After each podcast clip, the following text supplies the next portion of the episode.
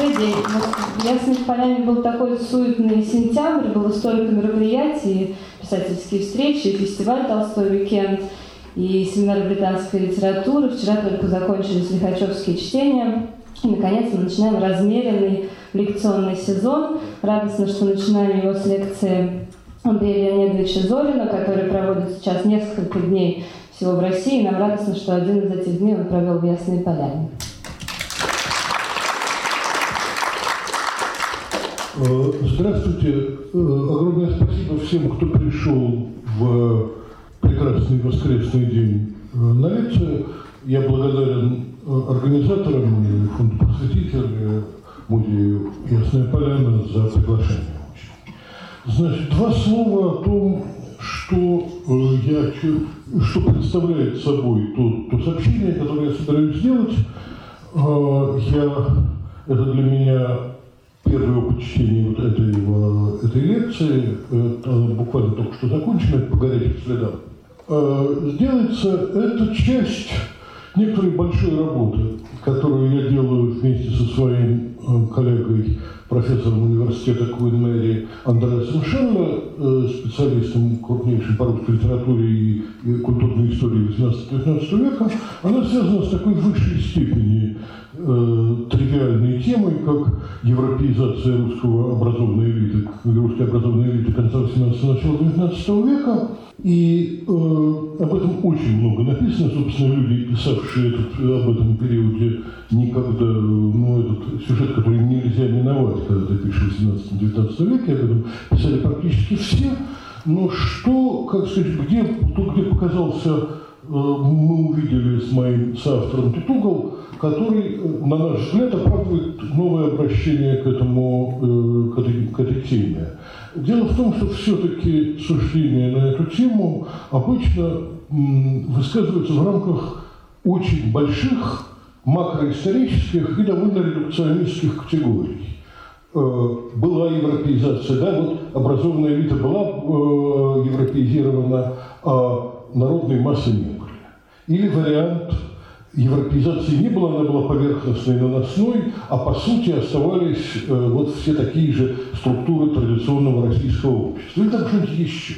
Вот, в общем, макроконцепций таких очень много, и, э, но нам показалось важным и интересным э, спуститься с уровня больших обобщений на уровень конкретных людей. Как те или иные люди переживали этот процесс, как одно сочеталось с другим, как разные э, тенденции, культурные практики, переживания, эмоциональные представления о мире, символы и образы сплетались, создавая вот ту прихотливую мозаику, которую представлял собой мир э, образованного человека примерно э, за два поколения до, э, начиная с двух поколений или полутора поколений до Героев войны и мира и заканчивая примерно вот поколением Героев войны и мира.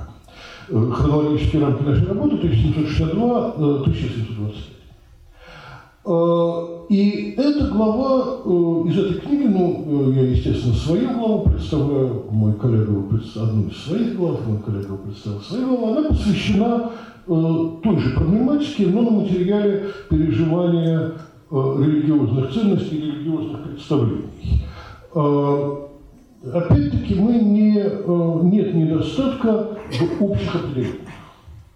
О XVIII веке в особенности часто говорят о вольтерианской эпохе, эпохе свободомыслия. Было принято быть свободомыслящими, вольтерианцами. Это такой стандартный штамп вольтерианства русского дворянства XVIII века, неверия и так далее, который потом там частью обращаются и возвращаются говорят об этой же эпохе конца 18 начала 19 века как о времени расцвета мистицизма, колоритные фигуры типа Новикова, Лобзина, но опять-таки известные Поздеева, известного по войне и мира, масонство, мистицизм и так далее, что вот и это определяет колорит духовной жизни образованного русского человека, настолько это заметно, ярко, интересно, все, все масонское и вокруг масонское мистическое движение. Наконец, э, вот, ну, совсем недавно вышла книга историка Олега Кириченко, она тенденциозная, этом собран колоссальный материал э, о том, что 18 век был веком истого православного благочестия. И русское дворянство было чрезвычайно благочестиво, что они были невероятно набожные православные люди. Интересно здесь не то, как вот уживаются настолько разные концепции, а как то, что каждый э, автор, который хочет подтвердить свою точку зрения, не находит недостатков материала. Всегда его более чем достаточно, чтобы эту точку зрения подтвердить. И опять же, показалось интересным не как э, не выбрать правильную точку зрения и от, неправильные, а попытаться показать, как вот эти разные тенденции складываются в общую картину внутри микросоциальных групп, сознания отдельных людей и так далее. Ну, я начну, как и положено после такого выступления, с одного конкретного примера. А, в 1791 году самый знаменитый русский сатирический писатель XVIII века Денис Фанвизин начал писать свои чистосердечные признания в делах моих помышлениях. Это интимная автобиография, которая э, была построена по образцу исповеди Руссо. Фанвизину э, еще не было 50, но он уже пережил несколько инсультов, или как в то время говорили, ударов, был полупарализован, почти не мог говорить и знал, что э, смерть его не приближается со дня. Э, тяжелые физические страдания повлекли за собой чрезвычайно глубокое религиозное обращение. По э, известной истории он сидел в церкви Московского университета, церкви Святой Татьяны, обращаясь к входящим студентам э, со словами «Дети, возьмите меня за пример, я был наказан за вольномыслие, не оскорбляйте Господа своими словами или помыслами». Не вполне понятно, насколько эта история заслуживает доверия, насколько действительно было, но во всяком случае глубина и интенсивность религиозного чувства Фанвизина, как она отразилась в его последних э, произведениях, не подлежит никакому сомнению. В другой э, тексте этого же времени «Рассуждение о сущности жизни человеческой» Фанвизин благодарит небо за то, что она лишила его дара речи и тем самым лишила способности грешить языком. Э, тем не менее, невзирая на это э, намерение, история собственного религиозного обращения, а именно она находится в центре чистосердечных э, признаний, выглядит как минимум двусмысленно. Прежде всего, Фанвизину так и не удалось отделаться от своего, свойственного ему на протяжении всей жизни яростного сатирического наклона. Книга полна шуток, полна комических переживаний, э, ярких сцен, она не закончена. Последний удар, настигший Фанвизина, прервал не работу, произведение осталось незавершенным. Э, но та часть, которая до нас дошла, заканчивается первым религиозным обращением автора, которое, если верить Фанвизину, произошло еще первый раз. Он подумал о том, что пора бы встать на путь истины, еще в 1769 году. Э, он изображает себя совсем молодым человеком в ту пору, который сохранил в глубине начатки э, э, правильной набожности усвоенной семьи, но был совращен безнравственными и вольномыслящими друзьями. В это время его, он встретил сенатора и э, такого философа-дилетанта Григория Теплова, довольно известного персонажа в интеллектуальной истории XVII века, и Теплов помог ему впервые найти путь христианской добродетели. Теплов, э, в частности, рассказывая о том, для чего дошло падение нравов, Теплов рассказал Фанвизину историю, которую он недавно якобы подслушал. За ним спорили два офицера, и один другому сказал, это знаменитый эпизод, э, что «А знаешь ли ты, что Бога нет?» На что второй офицер спросил, а откуда ты знаешь? На что тот ему сказал, известно, а мне Чепышев в гостином дворе сказал. Да, ну, нашел и место, сказал Теплов. Э, что существенно для комментария к этому эпизоду, что говоривший офицер, сославшийся на такой авторитетный источник, э, не был так бессмысленен, как может показаться современному читателю, поскольку он мог предполагать, что Петр Петрович Чепышев обладает некоторым авторитетом в этом вопросе. Он был обер-прокурором Святейшего Синода. То есть, ну уж, если обер-прокурор Святейшего Синода чуть потом говорит, он, наверное, знает, у него есть знание из первоисточника, вопрос, есть э, Бог или нет.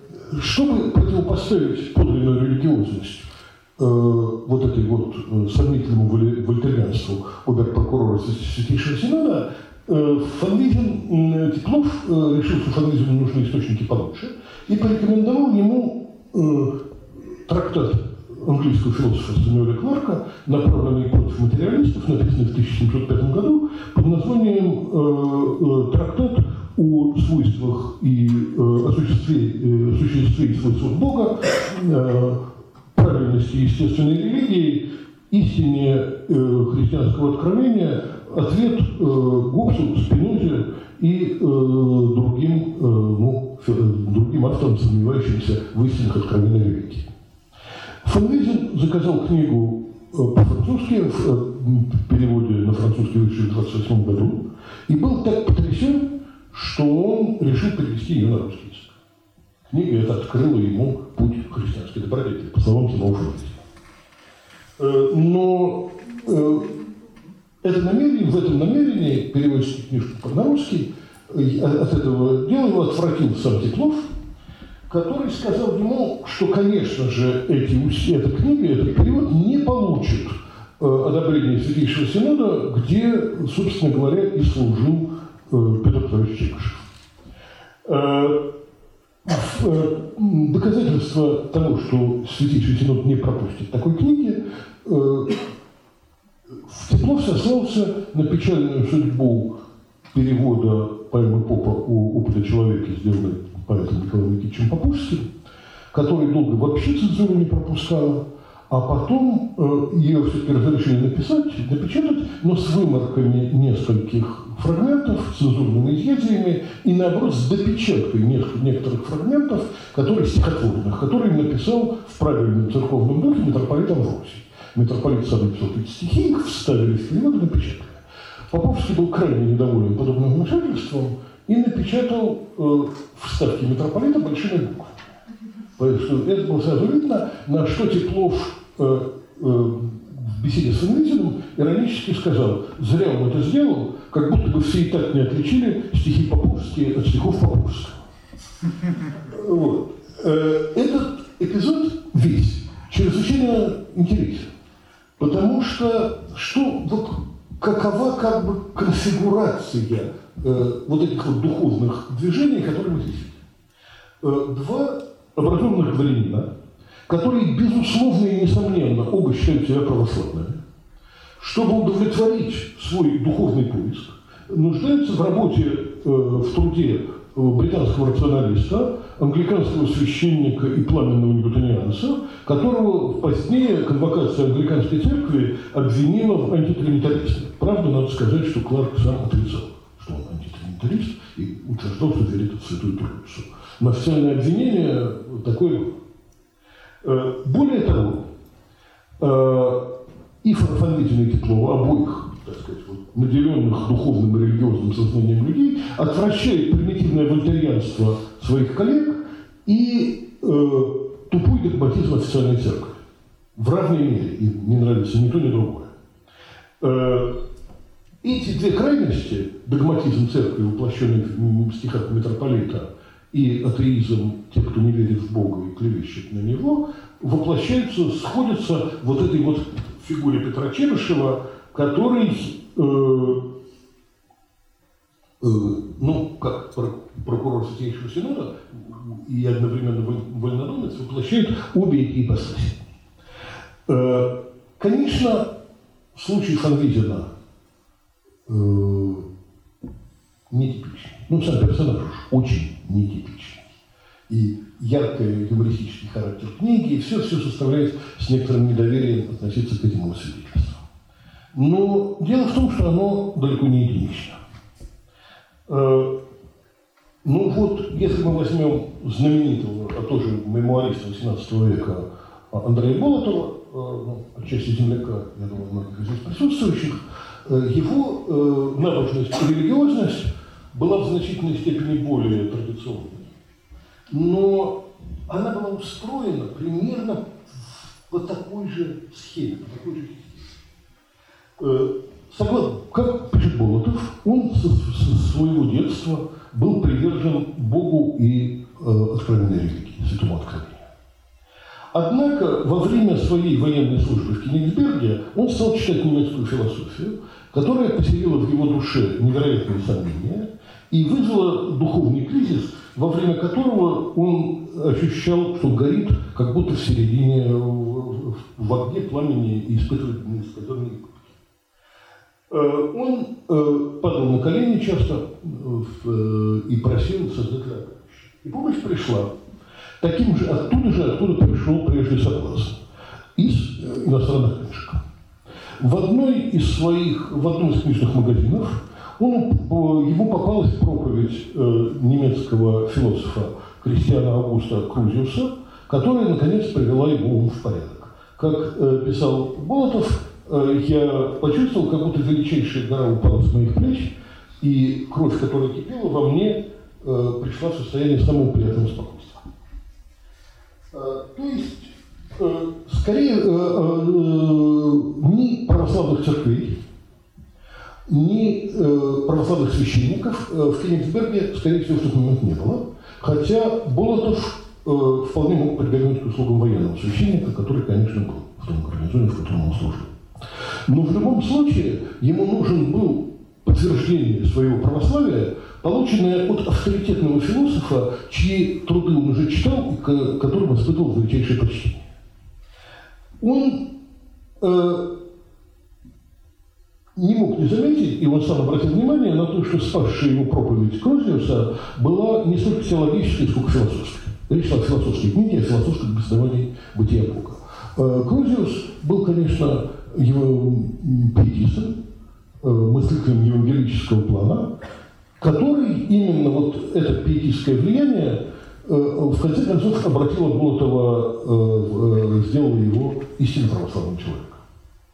И эта ситуация, ну вот мы видим две, две, две истории, я буду еще приводить подобные примеры, но их очень и очень много. Мы видим некоторый образец, некоторый паттерн, который интересным образом воспроизводится в типе э, характерного православия русского образованного человека, представителя русской образованной элиты времени. Э, ну, Буквально два слова – это вещь такая общеизвестная, но все-таки некоторый общий исторический контекст. Все хорошо знают, что э, ну, русская культура традиционная, как и все традиционные культуры, была религиозно ориентирована, в центре ее была религия, и коллапс фундаментальный коллапс вот этого, так сказать, во время раскола, произошедшего во время церковного раскола этих единых религиозных представлений, э, создал фундаментальный вакуум, как бы в культурном центре. Процесс э, самолегитимации разнообразных сфер деятельности, там, этики, эстетики, литературы, искусства и всего прочего, который в Европе занял несколько столетий, э, когда любой сфере человеческой деятельности, политики там, или представлений она искала свои объяснения и свою результаты объяснений из самой себя, а не из э, церкви священных книг. Этот процесс вот такой культурной секуляризации, занявший в Европе столетия, вызвавший огромную реформационную войну, в России произошел очень быстро, в течение нескольких десятилетий, и кроме того, в отличие от европейской реформации, русская реформация церковная, ну, выразившаяся в церковном расколе, она отличалась тем, что люди, фанатически убежденные в своей вере, с одной стороны, и сторонники культурного обновления, с другой стороны, оказались по разные стороны баррикад. В отличие от Европы, где и культурные обновленцы, и реформаторы находились на одной стороне, что и вынудило католическую церковь тоже потом пройти путь самореформирования. Э, так сказать, э, глубочайшая фанатическая приверженность и готовность к своей вере и готовность идти на костры осталась со стороны старообрядцев, в то время как э, ну, официальная церковь выступила отчасти в роли модернизирующей силы. А, сама по себе э, первые дебаты о судьбе русской церкви и о судьбе русской теологии были тем примечательнее, что проходили в полемике между, в общем, ну, по сути дела, католиком Э, Стефаном Еворским и православным протестантом Феофаном Прокоповичем, учившимся в Галле при пиетистских влияниях. И э, эта ситуация, она э, и определила чрезвычайно многое в типе церковности и в типе православия, который стал э, характерен для образованного общества. Я еще раз повторю, что я не касаюсь сегодня и вообще не буду говорить о крестьянском православии.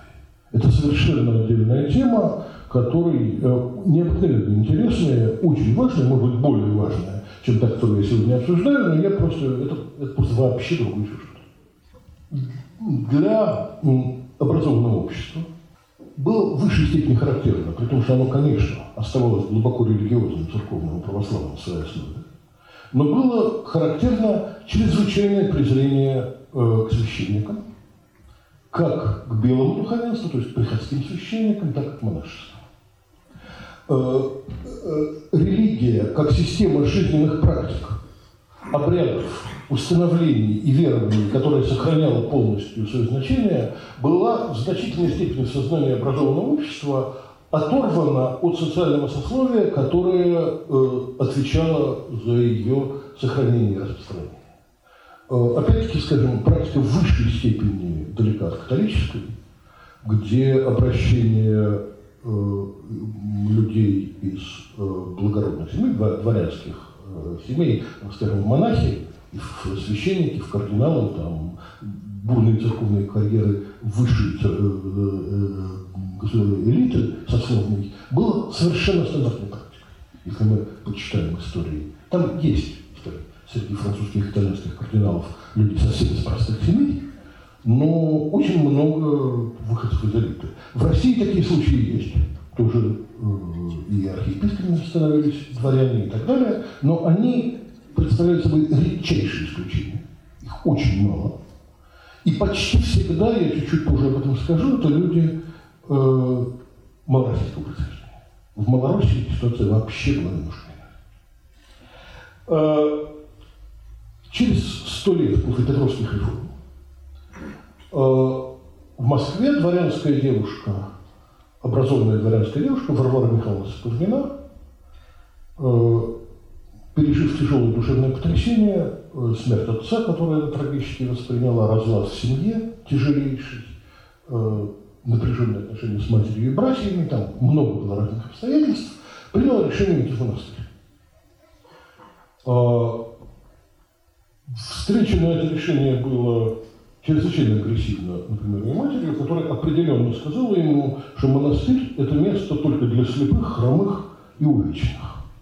Это была совершенно твердая позиция, надо сказать, в принципе, соответствующая тому, что писал Петр I и что он велел сделать, потому что, собственно говоря, Петр и стремился превратить монастыри в систему социального презрения для, для немощных и, так сказать, ну, в первую систему социальной поддержки больных и престарелых.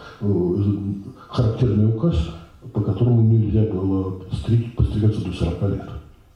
Вот. И в случае с Варварой Михайловной, она сбежала в сельский монастырь, образованная девушка из дворянской семьи была, конечно, кладом для монастыря, и документы были немедленно подделаны. Вот.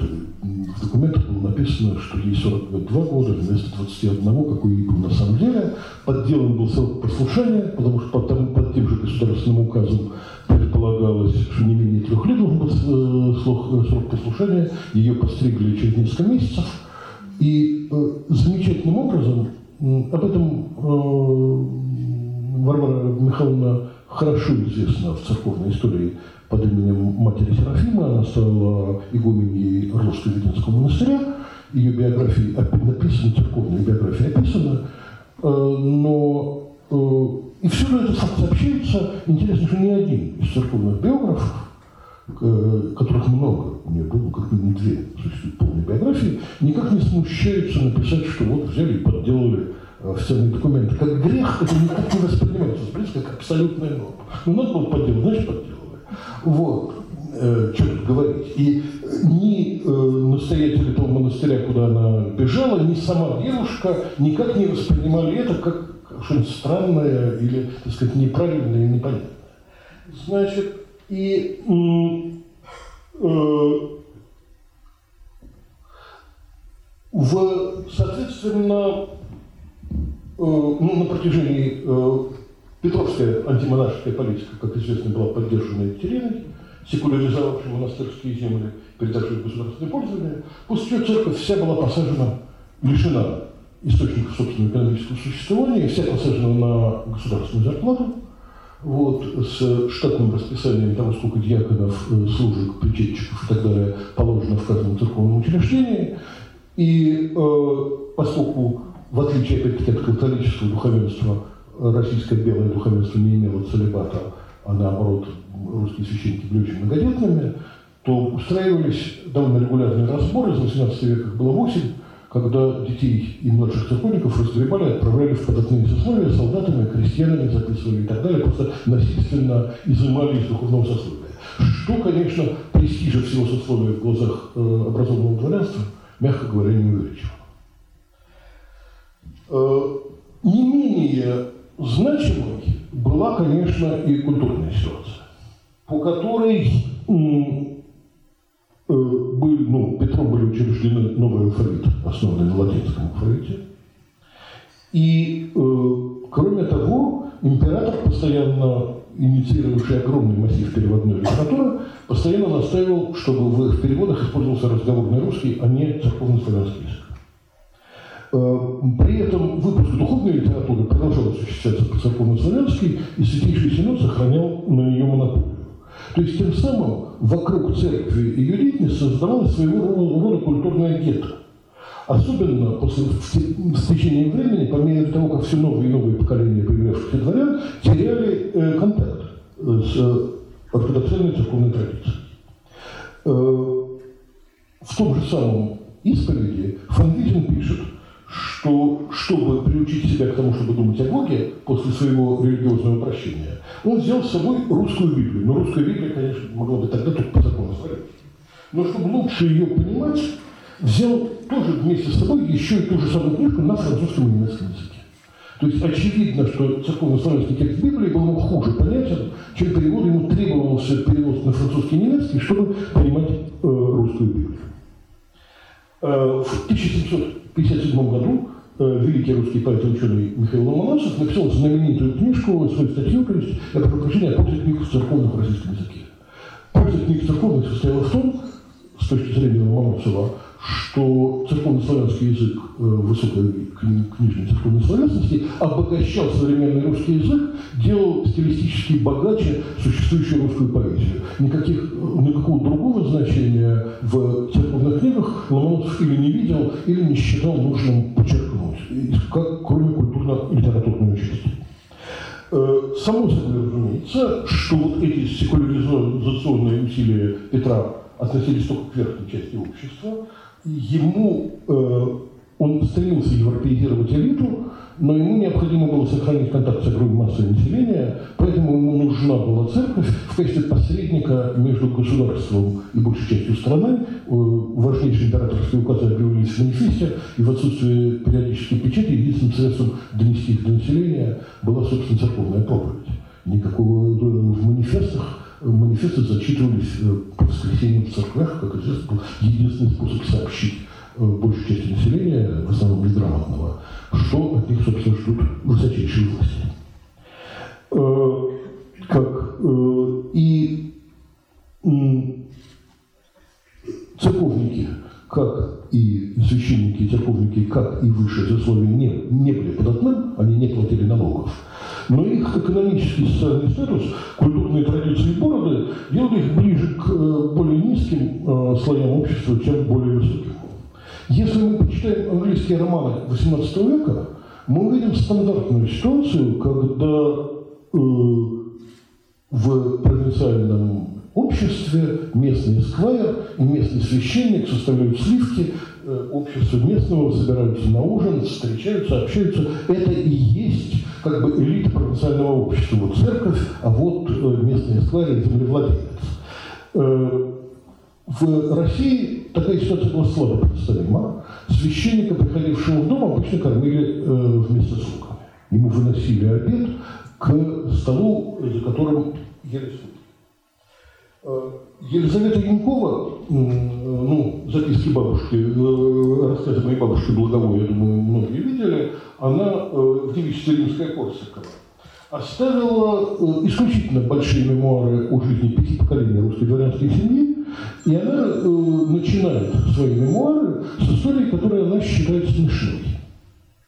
В середине XVIII века ее бабушка принимала у себя в доме графиню Шувалову.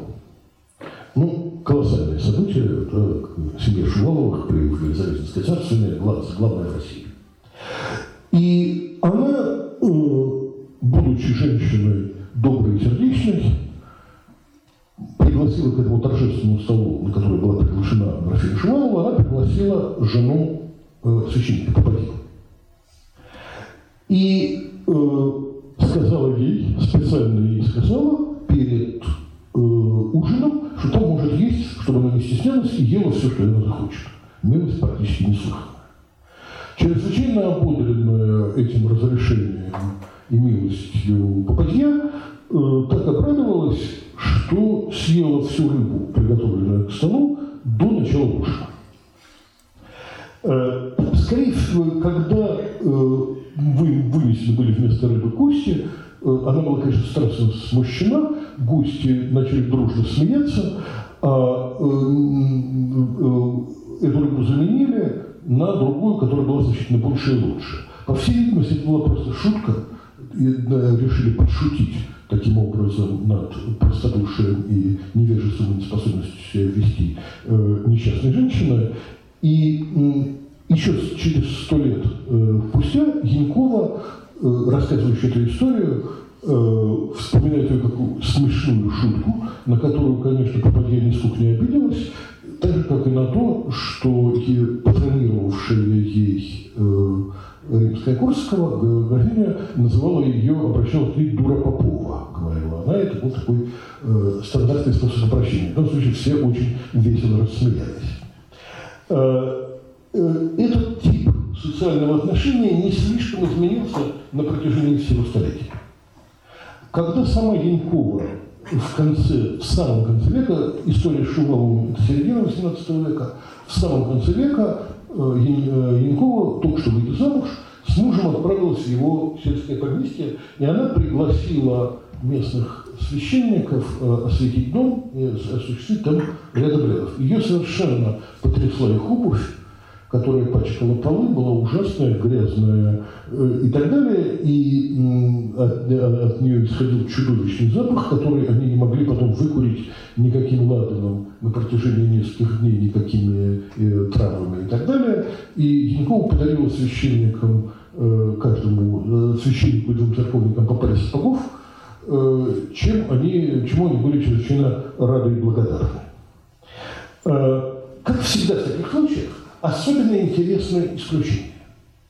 А, Молотов, которого я уже упоминал, хочет, он любил, в отличие от большинства русских э, дворян того времени, он любил своего приходского священника. Он его любил, ценил, уважал, регулярно приглашал к столу, и тот служил для него важным источником сведений о том, что происходит в губернии, о состоянии дел и так далее. Говоря о, э, о нем, он говорил, что он вел себя э, отец, отец Ларион, степенно, важно, осанисто, и был лучше и умнее, чем 150 попов. То есть, чтобы похвалить священника, надо было назвать дураками 150 других, чтобы похвала одному выглядела хоть сколько-нибудь убедительно.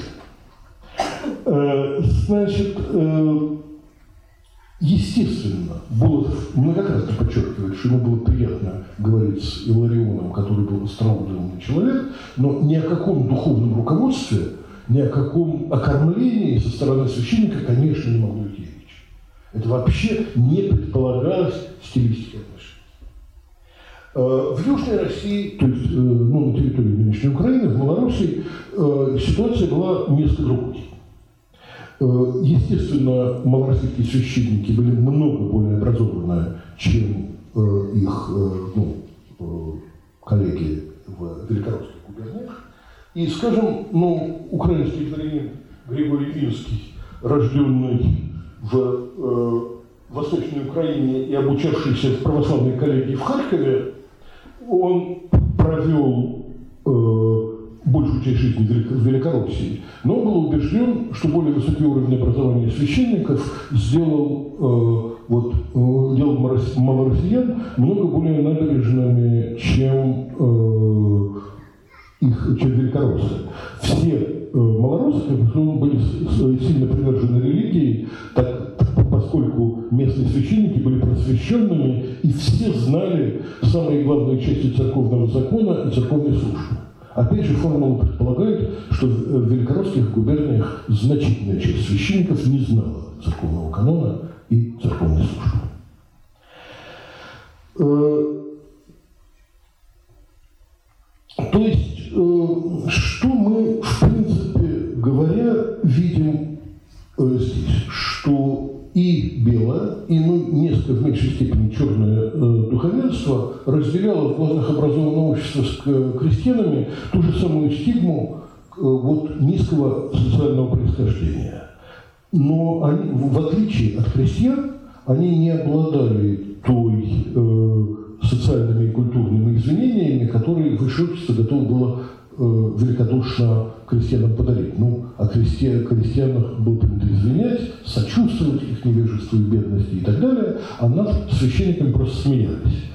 Э, ну, этот тип отношения, конечно, всем хорошо понятен по сказке, по пушкинской сказке о попе и его работнике Балде. Сам Пушкин любил рассказывать всем историю, вероятнее, всего он ее выдумал, как э, перед декабристским восстанием пытался бежать из Михайловского в Петербург и так далее. Я ну, встретил ряд дурных примеров. Зайца там он увидел на дорогу. Кроме зайца он еще видел священника. Естественно, что видел священника, надо было повернуться обратно, ясно было, что никакой дороги не будет. Э, значит, и тем не менее, вот описав вот эту ситуацию, было бы совершенно неверно на основании всего, что я только что сказал, сделать вывод, приписать э, большинству российского дворянства этого периода какой бы то ни было склонность к свободомыслию или религиозному равнодушию. Конечно, э, свободомыслие существовало, какая-то часть элиты предавалась э, ну, неблагочестивому, либертинскому или прямо кощунственному поведению. Франклин, в частности, вспоминает с ужасом о таком кружке Кощунов, который собирался в 760-е годы вокруг князя Федора Козловского, чье основное занятие состояло в кощунстве. Но э, э, Анна Лобзина вспоминает в своих удивительно интересных воспоминаниях, ярчайшим одном из документов XVIII века о своем первом муже, крупнейшем русском э, ученом Александре Карамышеве, который э, явно рассматривал свои собственные, ну, очень специфические сексуальные практики, которые я не буду здесь описывать, они описаны в с большой степенью э, поражающие воображение подробности, э, вот, э, как э, прямой вызов Бога. Он прямо, так сказать, боролся с Богом вот таким способом но при этом, не будучи вовсе уникальными, такие практики были мало распространены, они не пользовались широким распространением и всегда встречали универсальное осуждение. Почти всегда э, о подобном поведении огромное большинство говорило с э, четким и фундаментальным обсуждением. Э, сам Фанвизин вспоминает, что в юности его ужасало и поражало кощунство, и а, Теплов, который помог ему найти, вернуться к христианству, осуждал атеистов э, настолько же резко и сильно, насколько ему нравилось подшучивать над священниками. Э, в принципе, подавляющее большинство русских дворян, кроме э, самых богатых и самых знатных, пожалуй, в общем, были в высшей степени привержены традиционному благочестию. Э, Янькова, как бы плохо не пахли сельские священники, которым пришлось подарить сапоги, ей не пришла в голову идея, что их можно не приглашать. Ну, можешь же не дарить сапоги и вообще их не звать, и пускай э, запаха не портится в господских палатах. Но этот вариант вообще не рассматривался. Службу надо было повести, надо было осуществлять, надо это было делать. Э, она сама была воспитана в семье, в которой была домовая церковь, что вовсе не было уникально именно среди самых богатых дворян. Постоянно Янкову в ее воспоминаниях описаны ее поездки к святым местам с целью ну, приложиться к мощам или к святыням и так далее. Болотов, который был так поражен, встретив умного священника, который знал, как полагается себя вести, тем не менее, хранил в каждой комнате своего дома, в каждой комнате его дома были иконы. Первое, первое, что он сделал, вернувшись домой с военной службы, э, было э, упраздниться перед иконами и помолиться э, значит, перед домашними и религиозными святынями. В целом, воспоминания, письма и дневники образованных русских этого периода э, полны упоминаний э, рутинных религиозных практик, которые исполнялись с неукоснительной добросовестностью. Эти практики составляли суть ежедневной и годовой рутины. Собственно говоря, годовой календарь был весь устроен вокруг церковных праздников и постов. И э, особенное значение, конечно, всем церковным ритуалам придавало то, что они с неизбежностью сопровождали самые главные события человеческой жизни. Э, рождение, помолвку, э, э, брак, ну и смерть близких, которые люди могли видеть. Э, мемуаристы, которые описывают с необыкновенной эмоциональной пронзительностью подобной практики, вовсе нельзя, их нельзя отнести к числу особенно набожных людей. Э, взять, например, дневники, один из интереснейших документов начала XIX века, дневники Степана Жихарева, имя, в частности, тоже активно пользовался Толстой, работая над войной э, э, Дневники Жихарева пользуются заслуженной популярностью среди историков, русских историков XIX века тем, что жил благодаря тому, что Жихарев был маниакальным почитателем театра. Он ходил на все премьеры, он встречался, знал всех актеров и актрис. Для историка театра это просто фантастический и уникальный кладезь сведений.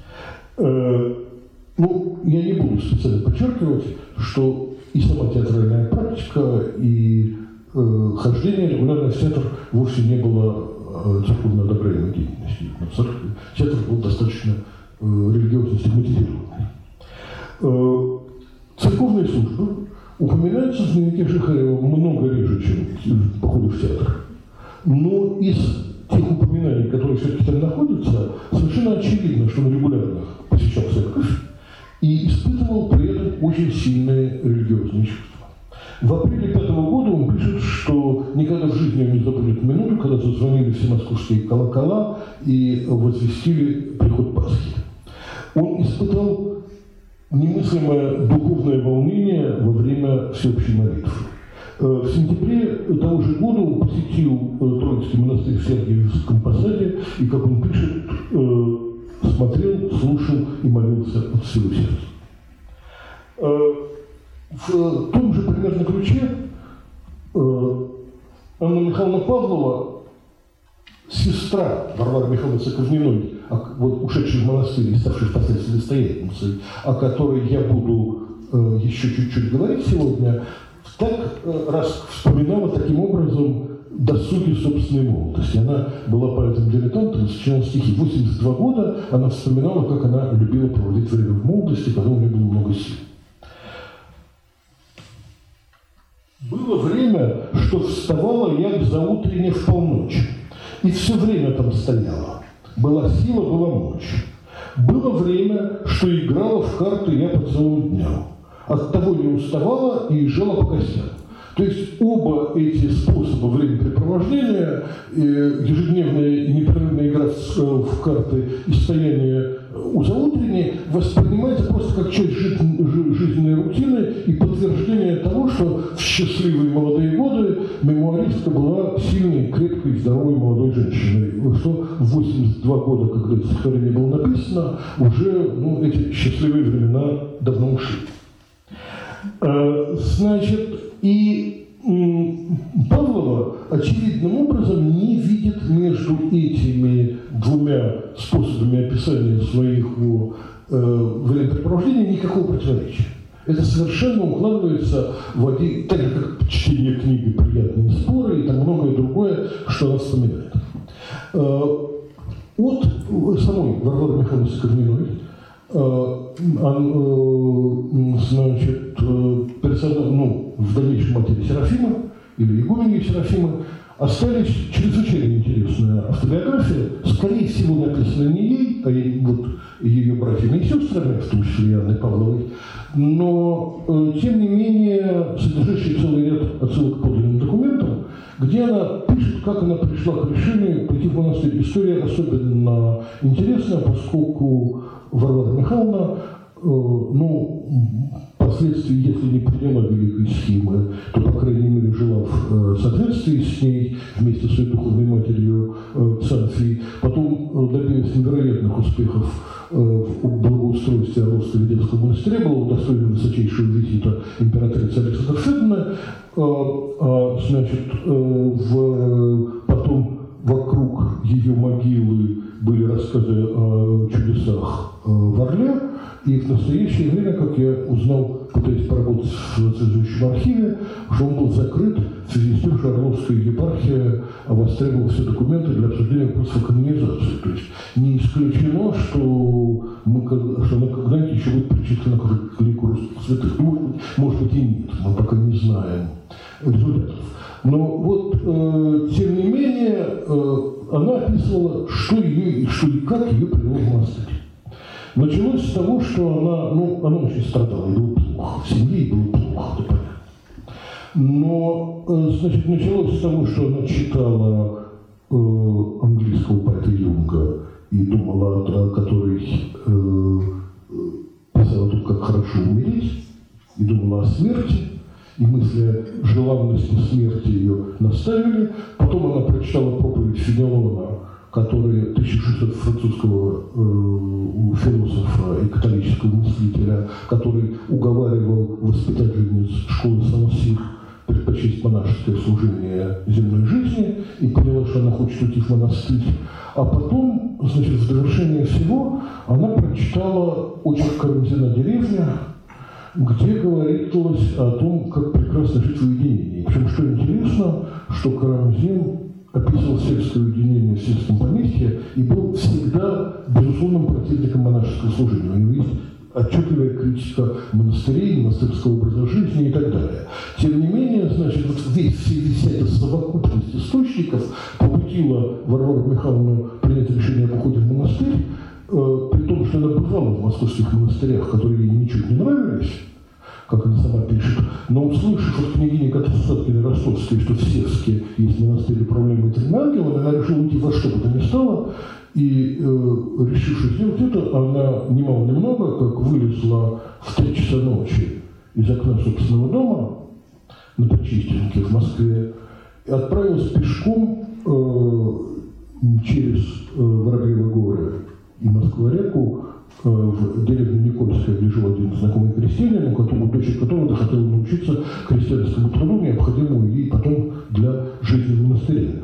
Э, предприятие для дворянской барышни 20 э, лет не только абсолютно скандальное, это был грандиозный всемосковский скандал, но и прямо опасное значит, ее там ей приходился лгать будушникам, которые спрашивали, куда она идет. Две крестьянки встречные на дороге обвинили ее в воровстве и обыскали, а потом ей пришлось идти лесом, где там по рассказам очевидцев э, э, днем резали людей. Э, вот. Э, история была очень выразительная, и интересно, что она э, сама, Варвара Михайловна, прямо ссылается на Юнга, Фенелона, Карамзина и разного рода других э, авторов, но вся ее, э, весь ее рассказ абсолютно пронизан житийными мотивами. Это легко проследить по автобиографии. И главным источником, как тоже нетрудно догадаться, но это легко устанавливается просто проверкой текстов, конечно же, было житие Варвары.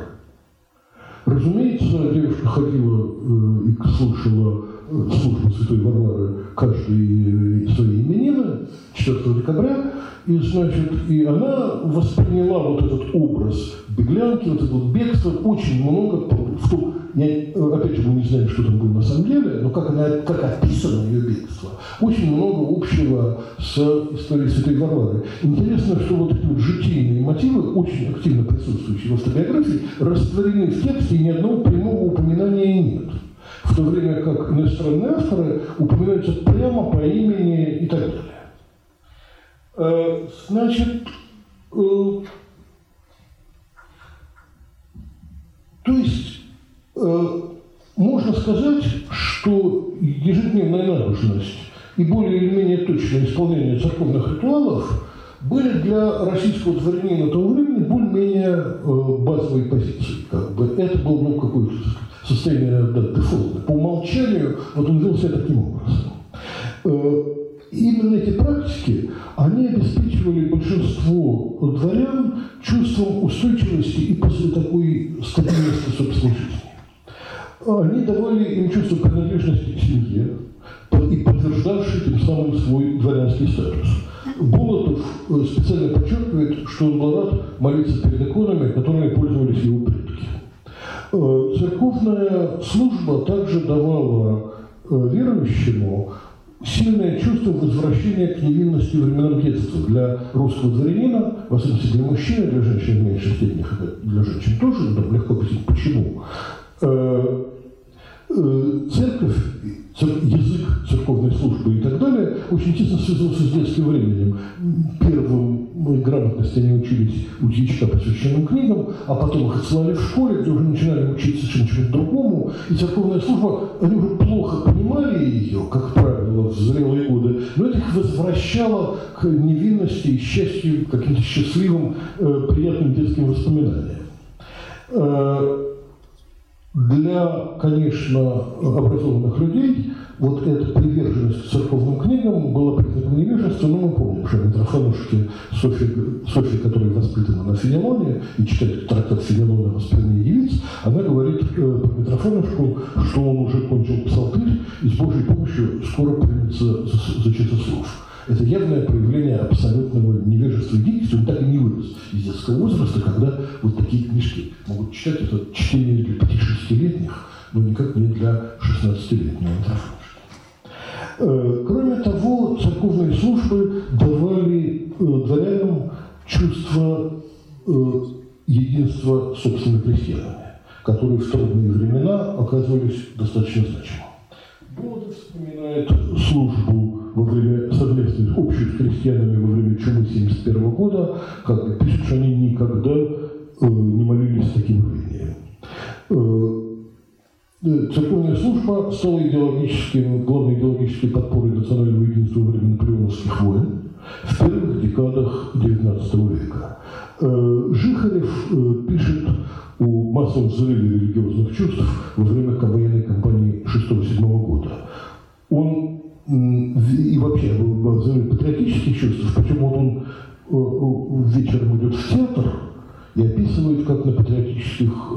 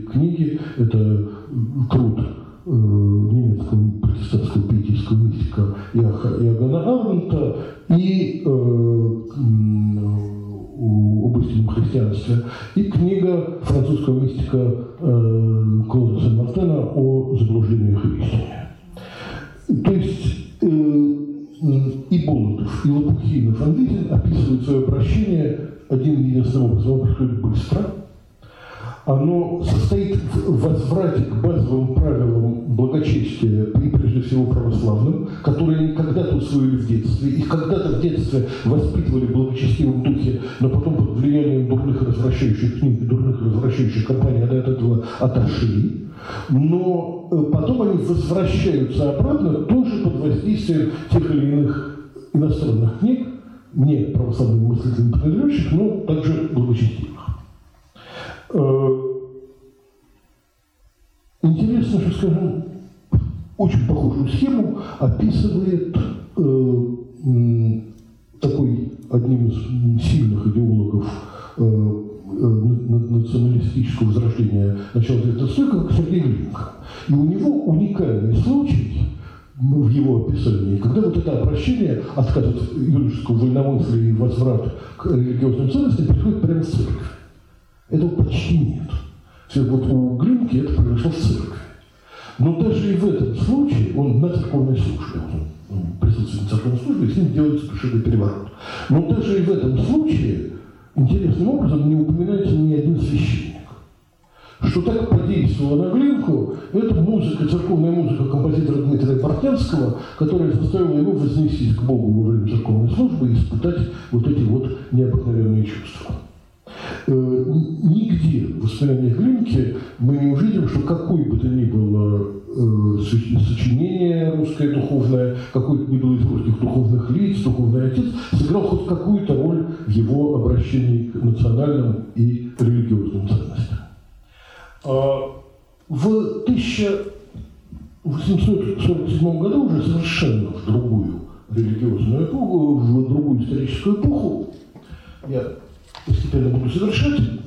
Э, ну, великий русский критик Виссарион Беленский в знаменитом письме Гоголю, э, он э, обвинил Гоголя в предательстве идеалов цивилизации и прогресса, и одним из главных пунктов обвинения была почтительность Гоголя по отношению к церкви. И э, Белинский писал, что наша церковь э, содержится у народа в полном пренебрежении, о ком русские рассказывают похабные истории, а священники по Поповне и Поповом работники. Ну, прямая ассоциация, э, аллюзия на сказку Попе и работники, помните? Э, не, не, служит ли Бог в России воплощением обжорства, жадности, угодливости и бесстыдства для всех русских? Э, русский человек, Белинский, обладает слишком большим количеством здравого смысла, слишком острым и позитивным умом, и там и в этом, возможно, лежит огромность его исторических судеб. Религиозность, как он пишет, у нас не проявилась даже у, самих, у, у, самих, у самого духовенства. Э, несколько изолированных и особых людей, которые отмечены холодной эстетической созерцательностью, ничего не меняют.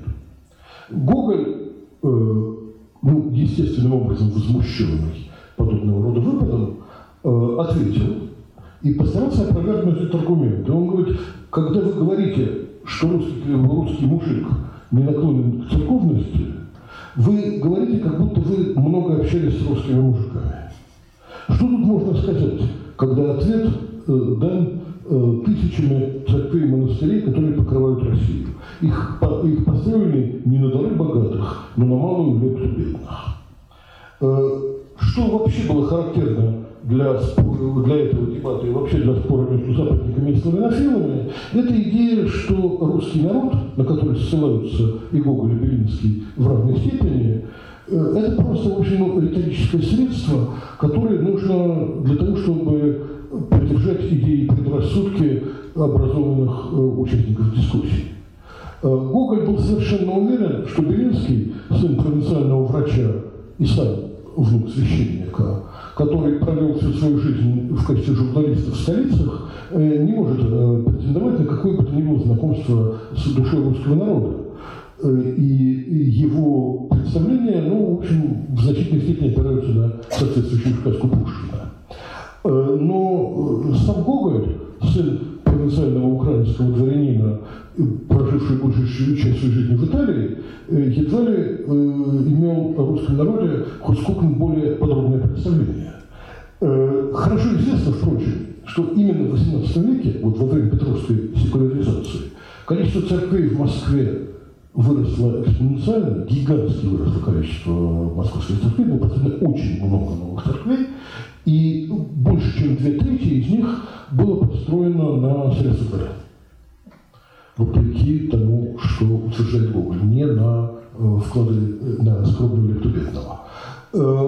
Значит, Москва, к сожалению, у нас нет аналогичной статистики, статистики по всей России, но Москва город, как ни один в России, обладавший очень богатым купечеством, Естественно, предположить, что соотношение в других городах будет еще более выразительным, ну, может быть, за исключением сибирских и ниже городов, Нижнего, Новгорода, еще каких-то других. А, то есть, э, значит, э, ну, мы хорошо знаем, что сельские церкви, строительство сельских церквей тоже в значительной степени шло за счет землевладельцев и помещиков. Это э, ну, очевидный экономический факт, потому что мы, ну, хорошо известно уровень жизни русских крестьян, и э, скромный ректор бедного, это, конечно, звучит красиво, но никак церковь не построить на крестьянские пожертвования. Ну, ни, никаким образом невозможно сделать, ну, за редчайшими исключениями. Э, вот. Э, ну и что здесь интересно в, этом, в этой полемике двух, в общем, ну, величайшего русского критика и величайшего русского писателя? Э, что оставляет в стороне вопрос о том, какова на самом деле была народная набожность, я говорю, что не буду его это здесь обсуждать, но оба они используют свои представления о народной набожности э, для подкрепления собственной, значит, э, свою конструкцию. Но для Белинского это вопрос о том, религиозен русский народ или нет, определяется отношением к священникам и моральным характером священства как сословия, в то время как для Гоголя э, духовность, он связан с духовностью и благочестием. То есть церкви и монастыри, как возрастающие, покрывающие всю Россию, то есть духовность и благочестие народа, э, они разные стороны церковного быта как бы выдвигают оба на первый план. Э, ну и, значит, в заключение я, пожалуй, скажу все-таки, позвольте но существенно пару слов о месте мистического движения вот в этом процессе, который я пытался описать. В 1796 году, после своего восхождения на, на трон, э, император Павел I спросил у Ивана Лопухина, автора трактата о внутренней церкви, известного русского масона, он был сослан при Екатерине, э, не был сослан, был приговорен к ссылке, потом Екатерина разрешила остаться в Москве. Э, считает ли Лопухин уместным награждать священников орденами? Ну, это существенный вопрос. Лопухин сказал, что, конечно, с точки зрения истинного учения Христа, эти знаки тщеславия совершенно невозможны и неуместны. Но поскольку, он сказал, церковная иерархия не является духовным институтом, то можно э, у священников награждать, поскольку они не могут считаться истинно духовными. То есть церкви э, Лопухин совершенно определенно отказал в праве быть духовным институтом как таковым. То есть почему не наградить в таком случае? Э, государь император согласился с этим суждением. Э, и для того, чтобы компенсировать отсутствие духовного руководства со стороны церкви, Лопухин разработал свою теорию внутренней церкви. У, согласно его доктрине, Э, ежедневная набожность, посещение церкви и строгое выполнение ритуалов, постов и правил э, господствующей церкви существенно и абсолютно необходимо для каждого человека в государстве, э, к которому он, как бы, человек обязан существующий церковь, человек обязан это делать, если он хочет повиноваться монарху и господствующей церкви установлением своей страны. В то же время вот эта вот видимая церковь, она э, составляет только внешнюю часть христианского храма, которую Лопухин определил как предводие истинного храма, которое необходимо для того, чтобы подготовить к верующего к настоящему правильному устройству духовных упражнений для внутренней службы Господу. Именно усилие войти во внутрь церкви, проникнуть в святая святых в, в, э, в святилище, она составляет главное э, содержание духовных усилий настоящего посвященного. Э, внешние церкви, которые составляют посещение внешней церкви, которые составляют основу религиозной жизни большинства, могут быть вообще разными в разных юрисдикциях. Они могут подчинять, быть католическими, протестантскими, какими угодно, ну, э, естественно, упомянул только христианские церкви. Но э, разница между ними небольшая. Главное, ты ходи и выполняй то, чему тебя учат в стране, это внешняя церковь не всюду одинаково, это все равно какая есть. Потому что внутренняя церковь для всех все равно едина. И э, э, она должна быть, только она в конечном счете дает мудрость, знания и подлинное руководство своим членам. И члены этой внутренней церкви, будь они протестанты, католики или кто угодно, всегда способны узнать друг друга, и э, их э, вот это вот э, объединение, оно составляет единственную э, основу э, внутреннего просвещения.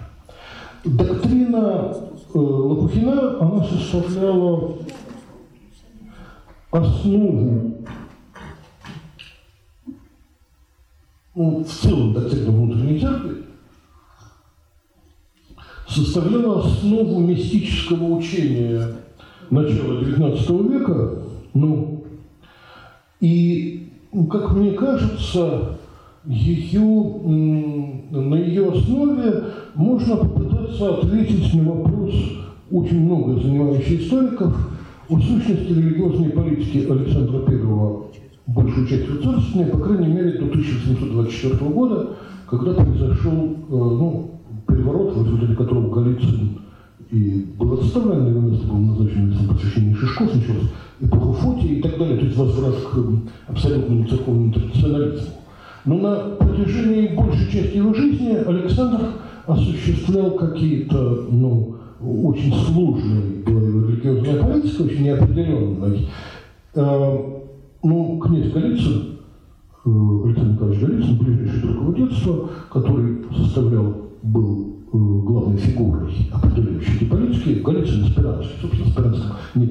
Нет времени рассказывать, если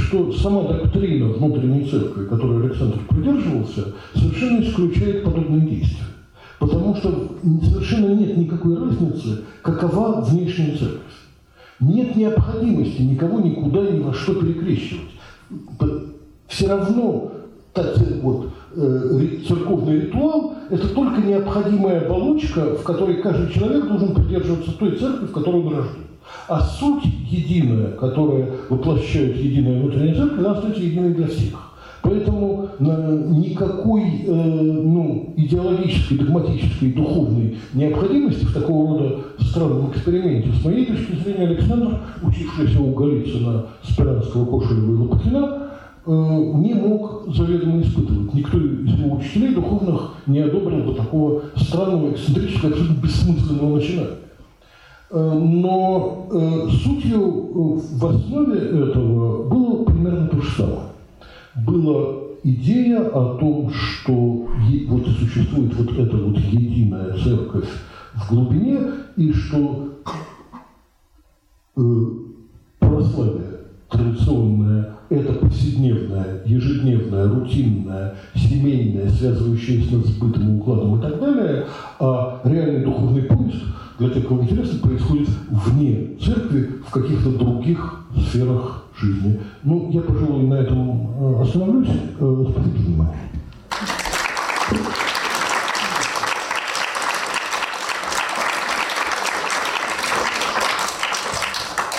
Спасибо. Если есть вопросы, поднимайте руку, я буду отдавать микрофон. Э, спасибо, Андрей Ильич, за великолепную лекцию познавательно. А вот э, хотел бы перенести все-таки э, в нынешнее время, потому что э, проложить такой мостик, потому что он просится. Сейчас мы переживаем опять период поиска духовных скреп, я вчера тоже на Михайловских чтениях уже говорил, вот, и э, одним из, одной из духовных скреп нам предлагается православие наше. Вот, и э, всячески государство этому способствует.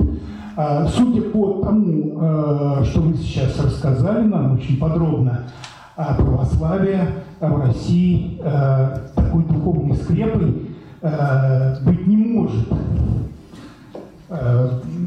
Как вы относитесь к такому тезису? Ну, э, понимаете, значит,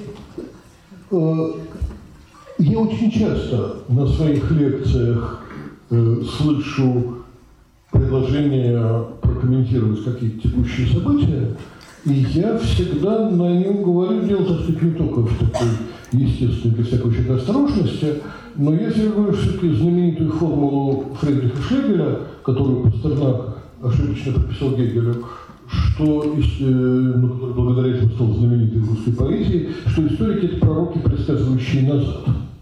Вот, поэтому, значит, я назад как-то пытаюсь предсказывать, а вперед это все-таки довольно рискованно. Значит, э, это другая специальность. Но, но э, я вообще говоря с. И в меньшей степени даже по, по тому, о чем я здесь говорил. Потому что все-таки на тот момент э, церковная традиция, она существовала, она была выдавлена расколом середины XVII века и петровскими реформами из сферы духовной жизни образованного сословия, но она существовала, во-первых, э, в значительной части э, духовной жизни необразованных сословий, э, и это очень важно, это гигантское большинство населения, больше 90%. И а в жизни образованного сословия она составляла вот эту нам важную ежедневную периферию, э, э, практики, ритуала стабильности, ну, то, о чем я говорил, я не буду сейчас повторяться. Но сейчас мы имеем дело совсем не с этой ситуацией. За нами 70 э, лет официального атеизма со всеми вытекающими отсюда последствиями. И это, сказать, предположить, что путем повсеместного насаждения церковности эти практики можно преодолеть, с моей точки зрения, но я еще раз говорю, что здесь я говорю не как историк, а скорее ну, просто как гражданин России, интересующийся текущими процессами. По-моему, это, э, ну так скажем, легкомысленная идея, вот не учитывающая состояние умов и душ гигантское большинство населения. То есть э, чем это будет практически заполнено, это, ну, в общем, довольно сложные и очевидные образы, какие, э, какие формы эти самые духовные скрепы пресловутые могут сегодня принять. Вот, если воспринимать э, в этом виде церковь э, в том плане, ну, знаете, хорошо известно э, данные социологического опроса, проведенная среди этнических людей, которые считают себя этническими русскими э, в России сегодня. Что 72% людей идентифицировали себя как православных, уверенно сказали, что они являются православными. 72% этнических русских. Из них 40, э, только 9% зафиксировали хождение в церковь хотя бы с частотой два раза в год. Ну, на Рождество и Пасху. Это 9%. То есть 63% православных людей считают, ну, никогда не ходят в церковь. Вообще. Но этого мало. Из 72%, э, то есть из этого общего числа, то 42% сказали, что верят в Бога. То есть мы имеем дело с 30% людей, считающих себя православными, но не верящих в Бога.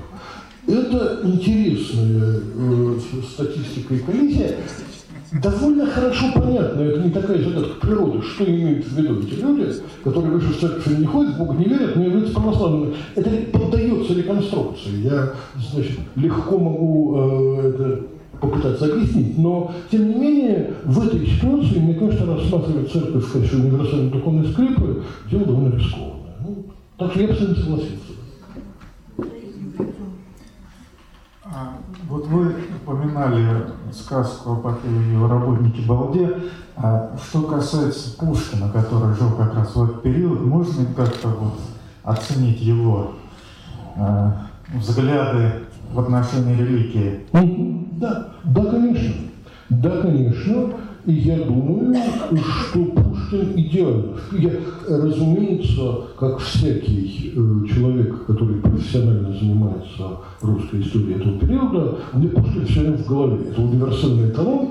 Э, с одной стороны Пушкин, с другой стороны герой Толстого. Ты все время между ними размышляешь, значит, э, что и как это, как это было устроено на самом деле.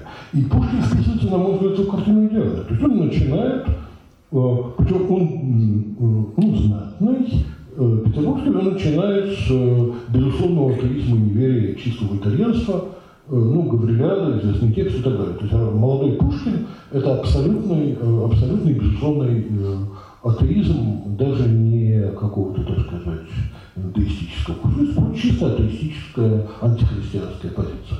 Потом он проделывает значительную эволюцию духовного и становится человеком безусловно верующим и в основном считающим себя православным. Э, но тем не менее э, э, встреча со священником на улице является неблагоприятной приметой. Сказку о попе работнике Балде он пишет, и так далее, и так далее. И это к 1800, когда э, начинает активно интересоваться народностью и пишет вот эти русские народные сказки в 30 году, его, так сказать, духовная эволюция уже в это время прошла. прошла. В эти же, в эти же годы, примерно, ну, плюс-минус два года, написано стихотворение «Отцы пустынники» и «Жены непорочные», свидетельства, которые написаны, конечно, глубоко верующим человеком, здесь не может быть сомнений, и ряд других э, произведений Пушкина, свидетельствующим о том, что он, конечно, к этому времени является глубоко верующим человеком. Но сказки о попе и работнике никак не противоречит. То есть его вера с официальной церковью мало связана. Э, и это, э, это Пушкин вполне мог бы быть одним из примеров э, вот того, о чем я рассказывал, что просто я как-то за тривиальностью счел этот случай, ну, решил запустить. Андрей Леонидович, во-первых, конечно, хочется поблагодарить вас за эту лекцию. Вы Э, такой момент обозначили, где-то даже вот казусность, что, с одной стороны, именно благодаря чтению иностранных авторов, мыслителей, философов наше русское дворянство уходило э, сначала и от православия, и вообще от атеизма, от веры в Бога, и потом, собственно, успешно благодаря чтению, опять же, на западных писателей э, возвращалось, ну, хотя бы к вере, да, опять же, о форме можно поспорить. И все это накладывается на определенную вот историческую реалию, прежде всего, вот мне интересует первый четверть 19 века, реалию именно книгоиздательской политики, не так много говорится.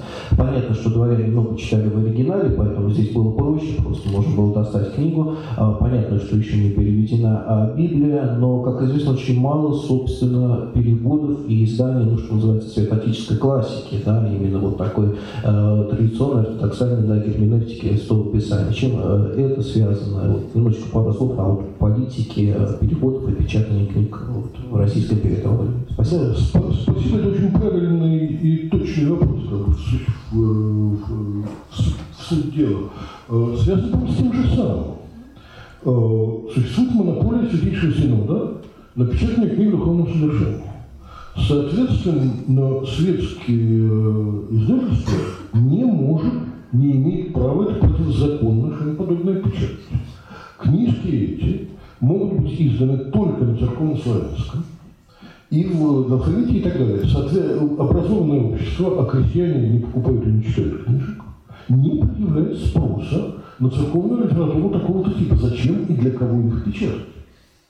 Вот. Э, это, так сказать, э, отдельный вопрос, я просто не занимался этим специально, но отдельный вопрос для историка духовенства.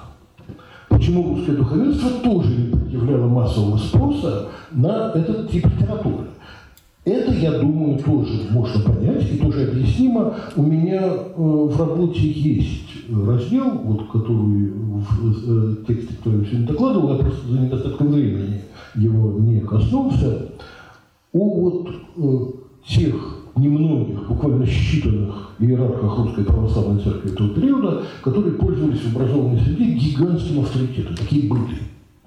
Э, там по пальцам, ну, если не одной, то двух можно перечислить, э, но, одно, может быть, одним, там, Тихон Задонский, да, Платон Левшин, э, Филарет Дроздов и так далее. Это люди, пользующиеся гигантским авторитетом именно среди дворянства но они все тоже читают западную литературу. То есть лидеры духовные, ну, они тоже воспитаны не на святоотеческой традиции, а на традиции западной церковной литературы. Тихон Задонский каждому своему э, этому самому духовному ученику рекомендовал читать Арнт. Ту же самую книгу, что и э, Лопухин. Арнт – один из основателей и создателей пиетизма. Он отчетливо протестантских э, евангелических взглядов человек. Э, о Филарете, ну, говорить нечего, насколько он тесно вышел из этих кругов. Голицын его привлек, он читал э, в домовой церкви князя Голицына, проповедовал, потом в ранние проповеди он выкидывал из собственных собраний сочинений, потому что там что-то такое наговорил, что, значит, не очень хотел потом видеть напечатанным. Вот. Про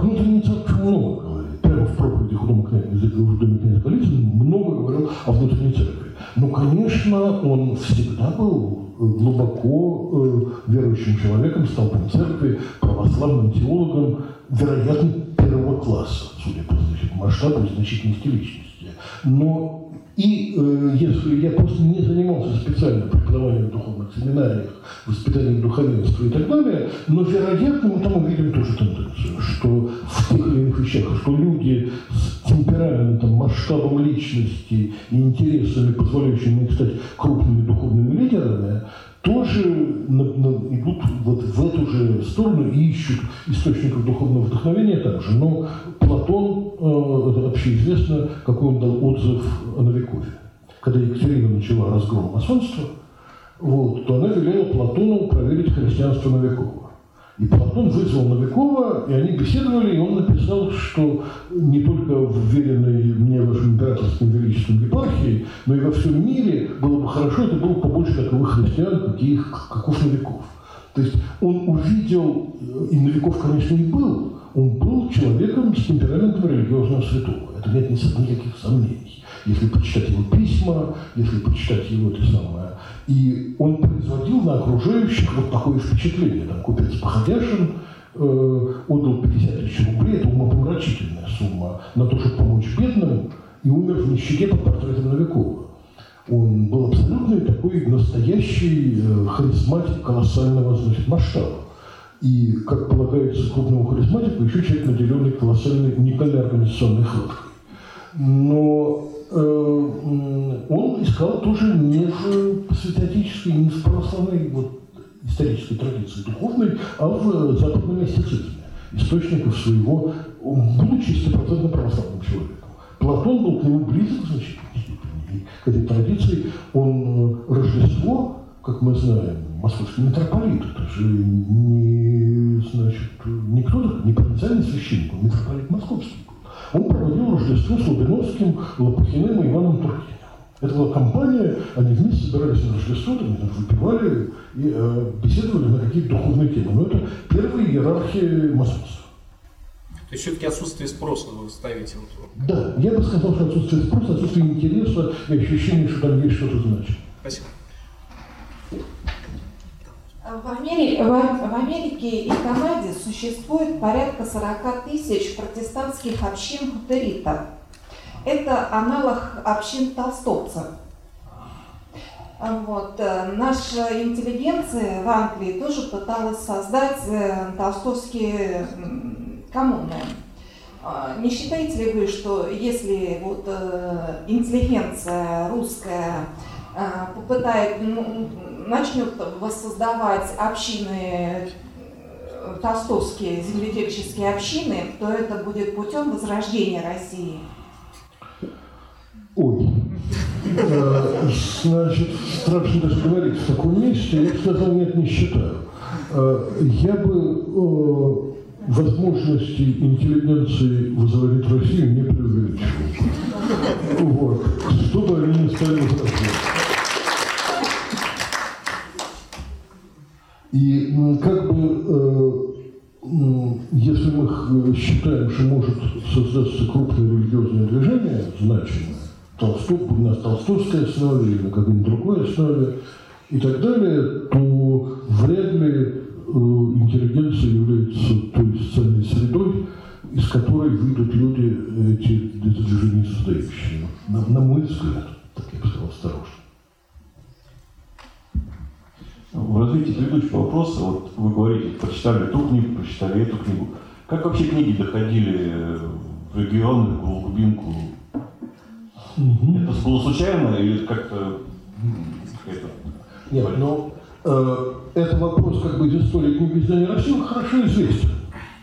Ответ на него, э, я просто в ответе на предыдущий вопрос упомянул Николая Человекова который э, создал в России была Новиковская революция.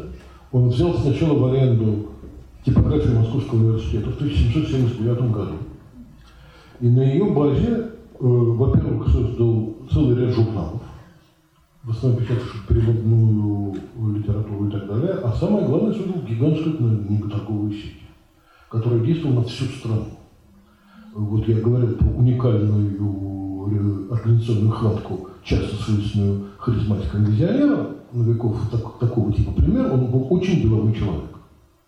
э, как, как положено религиозному лидеру настоящему.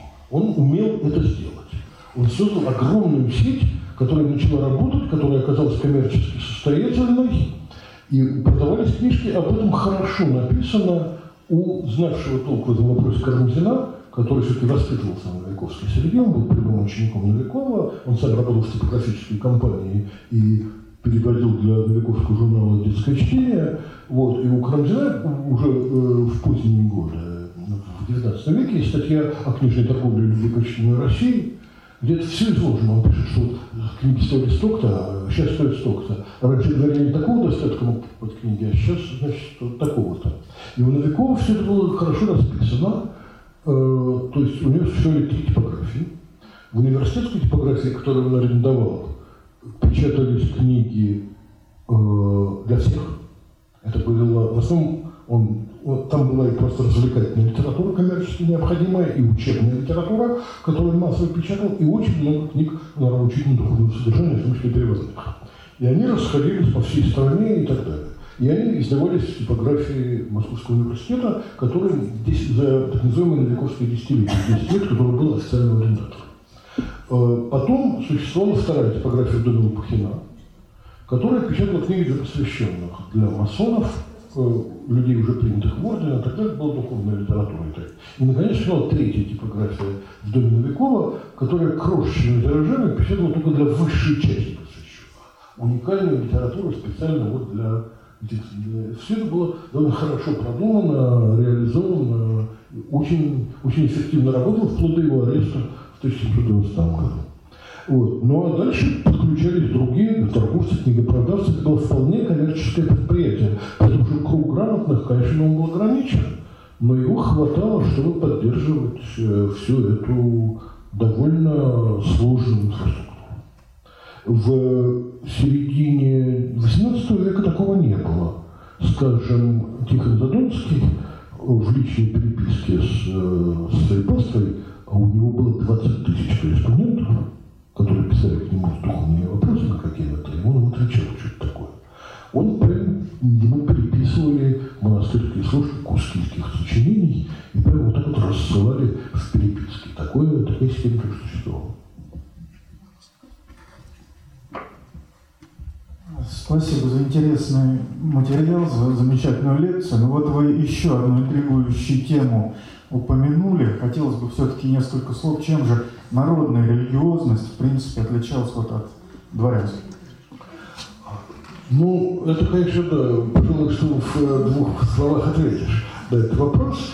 Значит, э, понимаете, ну, я не специалист по народной религиозности. Это первое, я не занимался христианской религиозностью. Я, конечно, э, читал какие-то исследования на эту тему, но у меня все сведения на этот счет, которые есть, они ну, как бы из вторичных источников, то есть из работы коллег, которые что по этому поводу писали.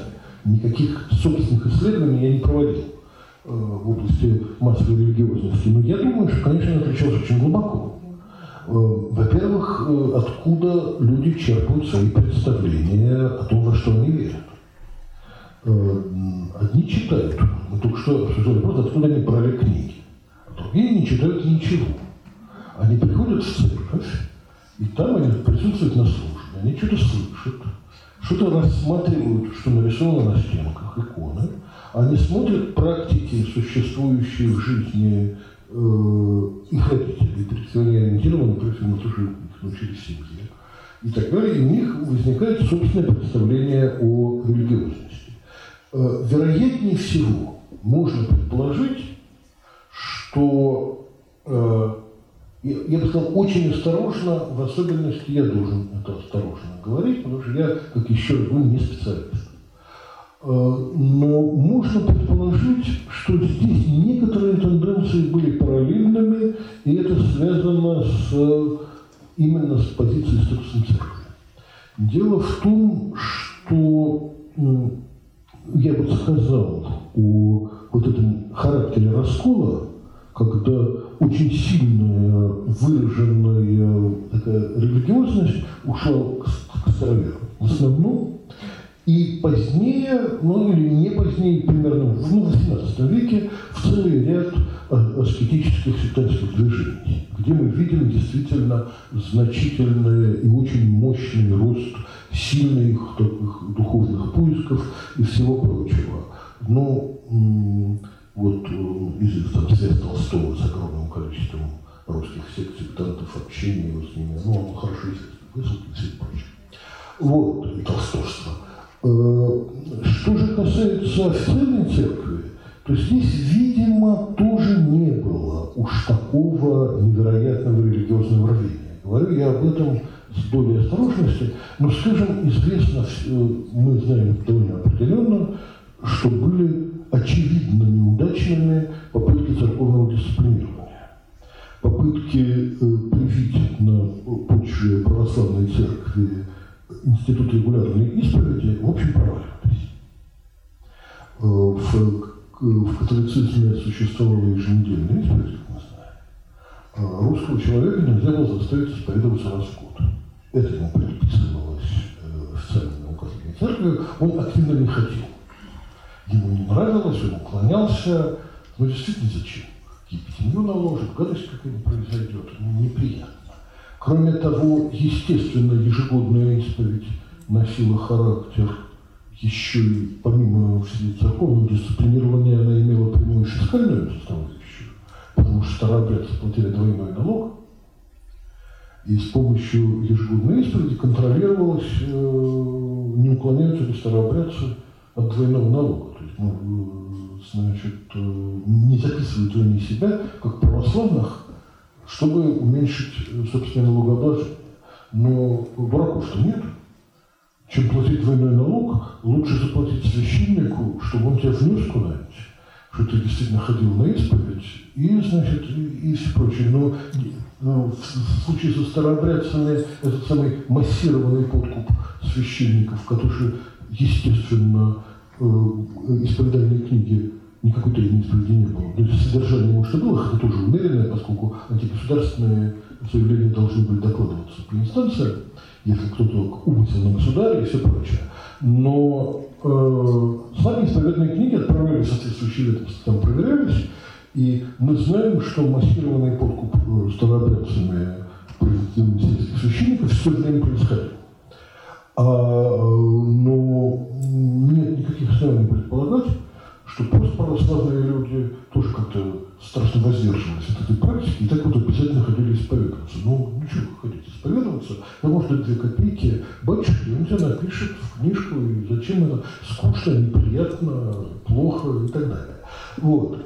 Исповедоваться натурально русскому человеку нужно один раз в жизни, перед смертью, потому что все грехи-то разом очистишь, и ничего это неинтересно совсем.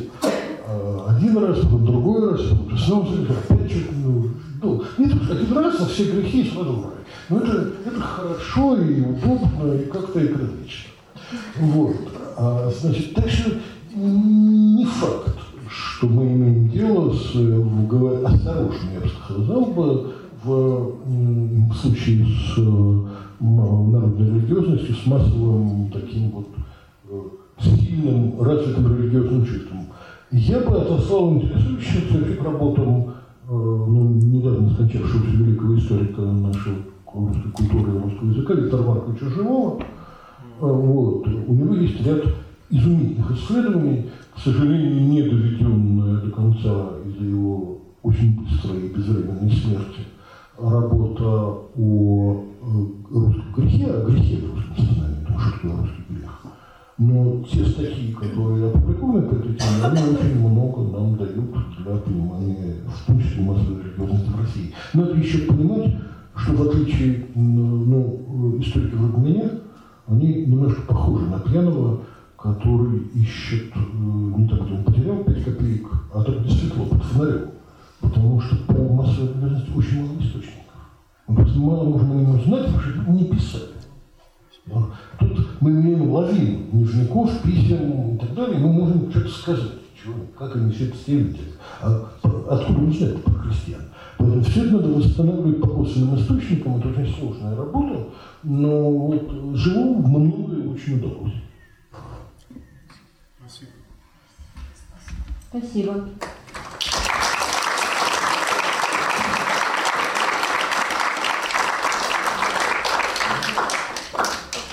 Андрей Леонидович, что приехали в Ясную Поляну. Время нашли, мы невероятно рады вас здесь встречать. И будем рады еще раз, если вы найдете это возможность.